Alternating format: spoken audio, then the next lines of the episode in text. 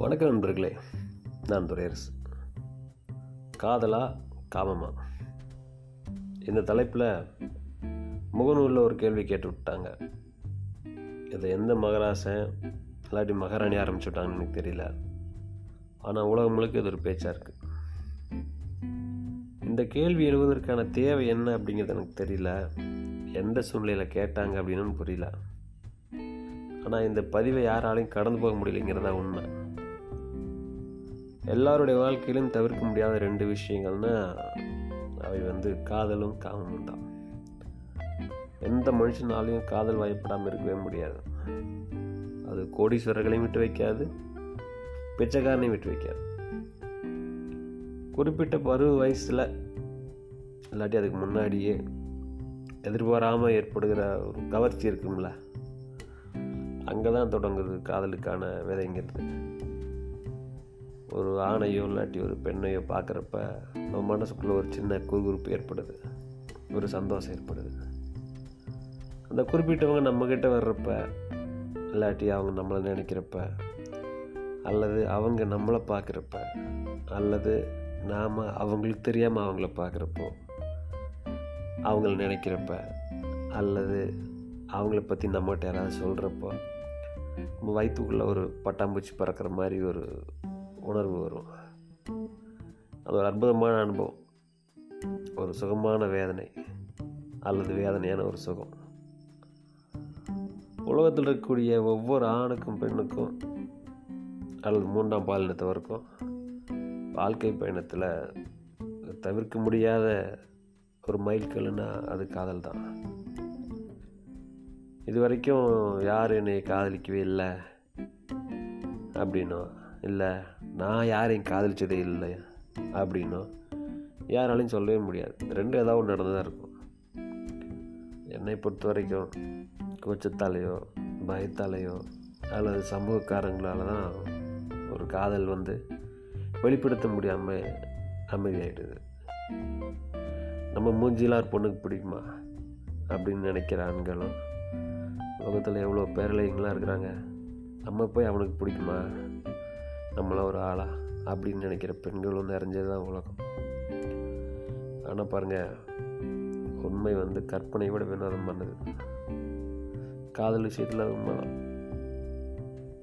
வாழ்க்கையில் வந்து எட்டி பிடிக்க முடியாத ஒரு தூரத்தில் உயரத்தில் இருக்கிறதாக நம்ம சில தேவதைகளை கற்பனை பண்ணி வச்சுருப்போம். அவர் ஆணாக இருந்தது நான் சொல்கிறேன் அதே மாதிரி அவங்க பெண்கள் வந்து நம்மளே ஒரு பெரிய தேவதூராக நினச்சி கற்பனை பண்ணிக்கிட்டு ஒதுங்கிக்குவாங்க.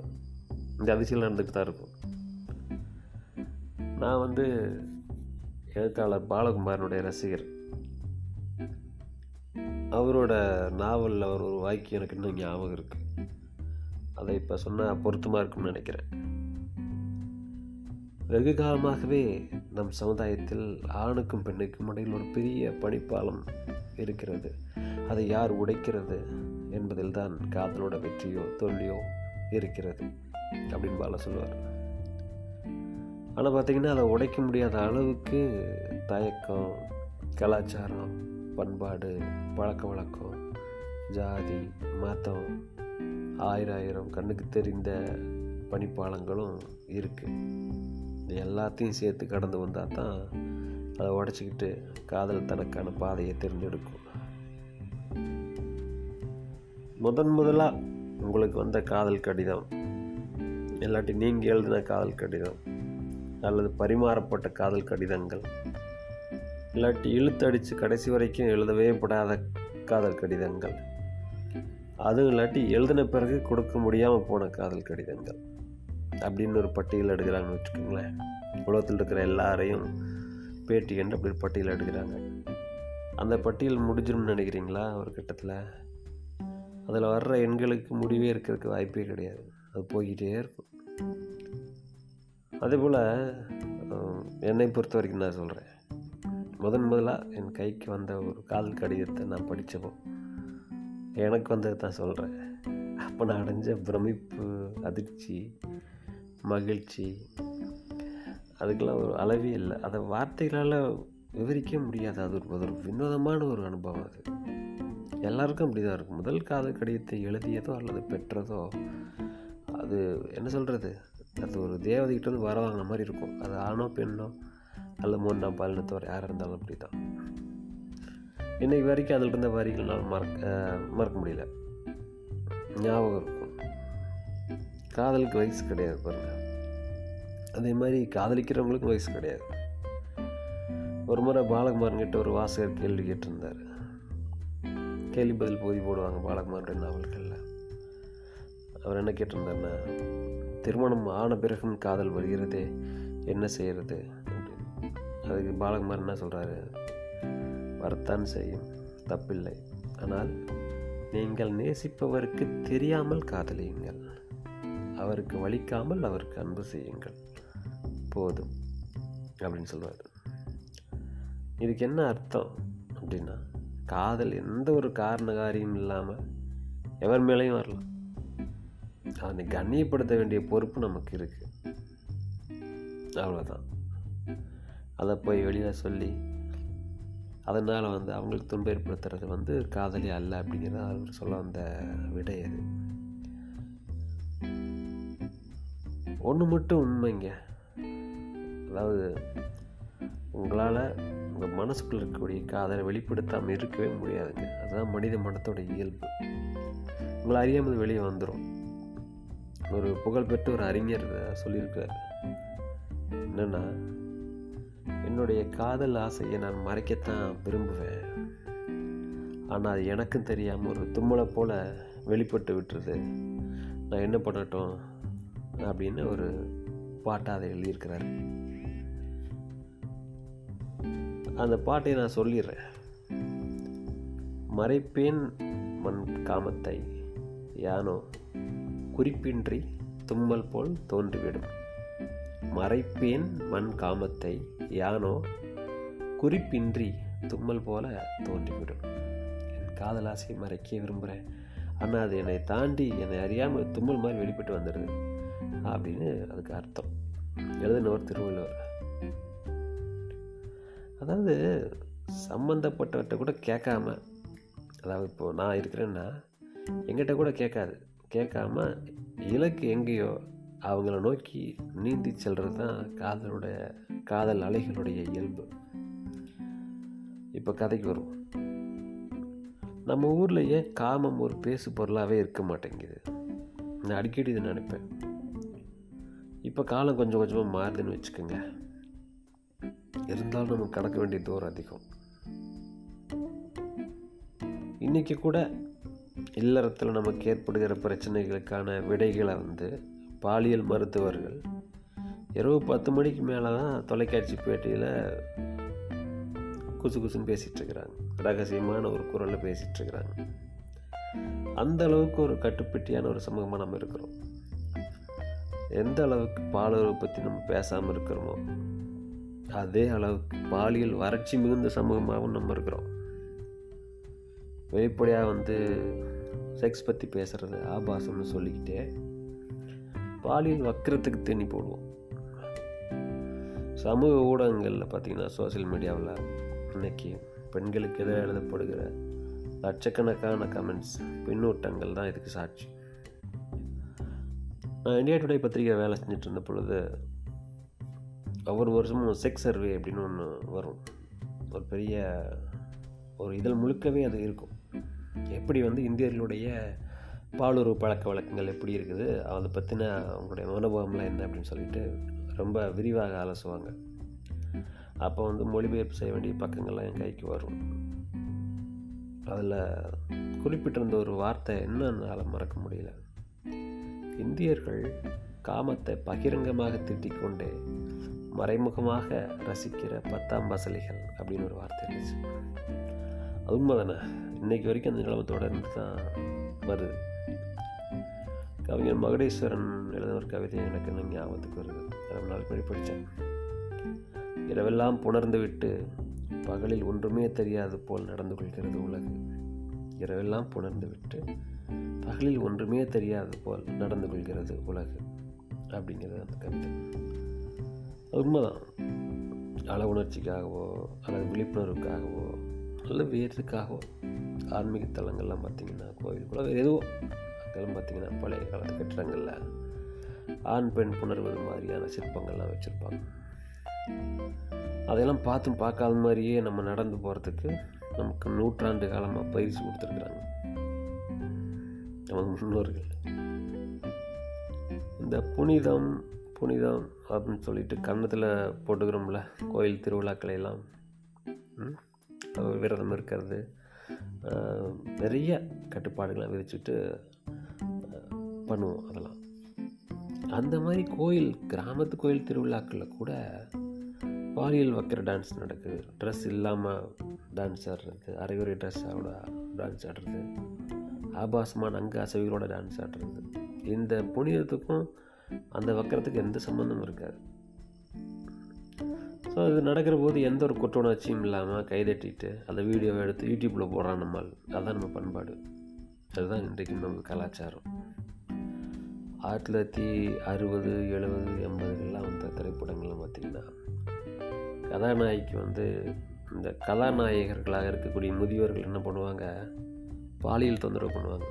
பின்னாடி போவாங்க சடையை பிடிச்சி இழுப்பு இழுப்பாங்க ட்ரெஸ்ஸை பிடிச்சி இழுப்பாங்க அடிப்பாங்க கிழுவாங்க இதெல்லாம் காதலை வெளிப்படுத்துகிற வழியாக இதைத்தான் நமக்கு காதல் காட்சின்னு சொல்லி சொல்லி கொடுத்துருக்காங்க. நம்மளும் அதுக்கெல்லாம் கை தட்டிட்டு இருக்கிறோம் அதே பாரு பாதையில் நீங்கள் இன்றைக்கி போனீங்கன்னா டொமஸ்டிக் வயலன்ஸ் மாதிரி நிறைய சட்டங்கள் இருக்குது பார்த்தீங்களா இந்த ஸ்டாக்கிங்க்கு எதிரான சட்டங்கள்லாம் இருக்குது பாருங்கள் பெண்களை பின்தொடர்வது பாலியல்கள் துன்புறுத்துவது போக்சோ ஆக்ட் நிறைய ஆக்ட் இருக்கு இல்லையா? இல்லை ஏதாவது ஒன்று நீங்கள் கட்டாயம் அரெஸ்ட் ஆயிடுவீங்க நமக்கு கிடைச்ச பயிற்சி தான் அதுக்கெல்லாம் காரணம். பெண்ணை அடக்கி ஆள்றது ஆண்மைன்னு நமக்கு சொல்லி கொடுத்துருக்குறாங்க அந்த காலத்திலே. அதனால் வந்து அவள் ஒரு செக்ஸ் பண்டம் அவளை நமக்கு சம்மதியை நடத்த வேண்டிய அவசியம் இல்லை அப்படிங்கிறது தான் அதனுடைய விளக்கம். அதனால தான் சமத்துவம் பேசக்கூடிய காதலை பார்த்தா சமூகத்துக்கு வாந்தி பேதி ஆகிடுது ஏன் ஒரு காற்றை போல ஒரு குப்பி மதுவை குடிப்பது போல ஒரு நல்ல உறக்கத்தை போல நமக்கு காமத்தை துய்ப்பது இயல்பாக இருக்க மாட்டேங்குது. அது ஏன் கண்ணியப்படுத்தப்பட்ட ஒரு இயல்பாக நமக்கு ஏன் இல்லை? நமக்கு இன்னைக்கு நிர்வாணமே ஆபாசமாக தான் தெரியுது. அன்னைக்குன்னு இன்றைக்கி வரைக்கும் அப்படி தான் இருக்கும். அண்மையில் ஒரு திரைப்படத்தில் ஒரு நடிகை ஒரு காட்சியோட தேவைக்காக மேலாடை இல்லாமல் நடிச்சிருக்காங்க. அது ஆபாசமான காட்சி இல்லை. அது உண்மையில உருக்கமான ஒரு காட்சிக்கான இது. ஆனால் அதுக்கு அந்த பெண் எதிர்கொண்ட எதிர்வினையெல்லாம் பார்த்தீங்கன்னா பயங்கரமாக அதிர்ச்சி அடைஞ்சிருக்கும் அந்த மாதிரி தான். ரொம்ப ஆபாசமான சொற்கள் அப்படியே பயன்படுத்துகிறாங்க பயன்படுத்தி அப்படியே இணையத்தில் எழுதுகிறாங்க இவங்களெல்லாம் கலாச்சார காவலர்கள். எல்லாம் பொண்ணா எல்லாம் ஒரு தேவரெடியார் அப்படி அப்படின்னு நம்ம எழுதுகிறாங்க இந்த கலாச்சார காவலர்கள் என்ன பண்ணுவான்னு கேட்டிங்கன்னா போலி ஐடியில் வருவான். ஃபேக் ஐடியில் வந்துட்டு ஒரு நாளை பாதி நேரம் அறிவுரைகளை அள்ளி அரைச்சிட்ருப்பான் மீதி நேரங்களில் ஆண்டிகள் உலகம் அப்படிங்கிற பேர் ஏதாச்சும் ஃபேஸ்புக் பேஜ்லேயோ அல்லது வேறு ஏதாச்சும் குரூப் குரூப்லாம் இருக்கும். அதில் போய் பிஸியாக இருப்போம். இப்போ காதலுக்கும் காமத்துக்கு இடையில் இருக்கக்கூடிய ஒற்றுமை வேற்றுமைகளை பற்றி பேசலாம்னு நினைக்கிறேன். பாலகுமாரன் சொல்லுவார் காதலில் கொஞ்சம் காமம் இருக்குது ஆனால் காமத்தில் கொஞ்சம் கூட காதலே இல்லை அப்படின்னு சொல்லி சொல்லுவார். நான் இப்படி யோசிக்கிறேன். காதல்ங்கிறது ஒரு விருந்தோம்பல் மாதிரிங்க. பிடிச்சவங்களுக்கு தன்னையை படைக்கிறது அதாவது மனசை அப்படியே வழங்கி விடுவது பரிமாறி விடுவது. அதுதான் காதல்ங்கிறது. அதை அப்படியே திருப்பி போடுங்க. ஒரு மிருக பசியோடு தனக்கு முன்னாடி இருக்கிற உணவை எடுத்து அப்படியே விழுக்கிறது தான் காமம். ஒன்று பசிக்கிறவனுக்கு படைக்கிறது இன்னொன்று வந்து புசிக்கிறது. இதுதான் ரெண்டுக்கும் உள்ள வித்தியாசம். ஆனால் எல்லாமே வந்து உண்பது தொடர்பான விஷயந்தான். காதலிக்கிறவங்களுக்கு காமம் வருமா? ஏன்னா இப்போ அது ஒரு கேள்வி இருக்குது. நிறைய பேர் எனக்கு சொல்கிறாங்கன்னா புனிதமான காதல் தெய்வீகமான காதல். அவங்க தொட்டுக்க மாட்டாங்க பார்த்துக்க மாட்டாங்க. அந்த மாதிரிலாம் வந்து சொல்லி புனிதப்படுத்திட்டு இருப்பாங்க. அதனால் அந்த கேள்வி வருது. காதலிக்கிறவங்களுக்கு காமம் வருமா? அப்படின்னா கட்டாயம் வரும். அதுதான் இயற்கை. இயற்கை நீதி அதுதான். அடுத்த தலைமுறையை விருத்தி செய்கிறதுக்காக தான் அதுக்கான உணர்வுகளோடையும் உடல் அமைப்புகளோடையும் நம்மளை வந்து இயற்கை படைச்சிருக்கு. என்னை பொறுத்த வரைக்கும் காதலோடு சேர்ந்த காமம் அப்படிங்கிறது மரியாதைக்குட்பட்டதாக இருக்கும். ஆணும் பெண்ணும் காமத்தை மட்டும் ஒரே இலக்கை வச்சு பழகிறாங்கன்னு வச்சுக்கோங்களேன். அங்கே காதல் இல்லாமல் போயிடும். தன்னை மதிக்காத தன் மீது மரியாதை இல்லாத ஒருத்தர் மேலே இன்னொருத்தர் காதல் வரவே வராது. அதே மாதிரி காதல் இல்லாத காமம் வருகிற போது அங்கேயும் மரியாதை வந்து காணாமல் தான் போகும். காதல்ங்கிறது என்னென்னா பரஸ்பர மரியாதை தான். காமம் அப்படிங்கிறது அதனை வெளிப்படுத்துகிற ஒரு கண்ணியமான ரகசிய மொழியாக இருக்கணும். இருக்குதா அப்படிங்கிற கேள்வியை அவரை ஒரு நெஞ்சத்துக்கு நான் விட்டுறேன். நம்ம ஊரில் காதலோட வாடையவாச்சும் நம்ம முகந்து பார்த்துட முடியும். ஆனால் காமம் தான் கிடைக்காத ஒரு அரிய பொருளாக வச்சுருந்தாங்க. வச்சுருக்காங்க இப்போ கூட. அது உங்களுக்கு கிடைக்கணும்னா ஜாதி மதம் இனம் மொழி நிறம் பண வசதி சடங்குகள் இப்படி எல்லா சந்து பொந்துக்கள் வழியாகவும் நீங்கள் தப்பிச்சு ஓடி வரணும். கடைசியாக அந்த ஏழு கடல் ஏழு மலையை தாண்டி அதை நீங்கள் பிடிக்கலாம். இப்போ இன்னொரு விஷயம் நடக்குது. இன்னைக்கு காலம் மாறி இருக்கு. இன்னைக்கு நம்ம எல்லாரும் நுகர்வு கலாச்சாரத்துக்குள்ளே போயிட்டுருக்கோம். இப்போ காசு கொடுத்தா கிடைக்காத பொருளே கிடையாது.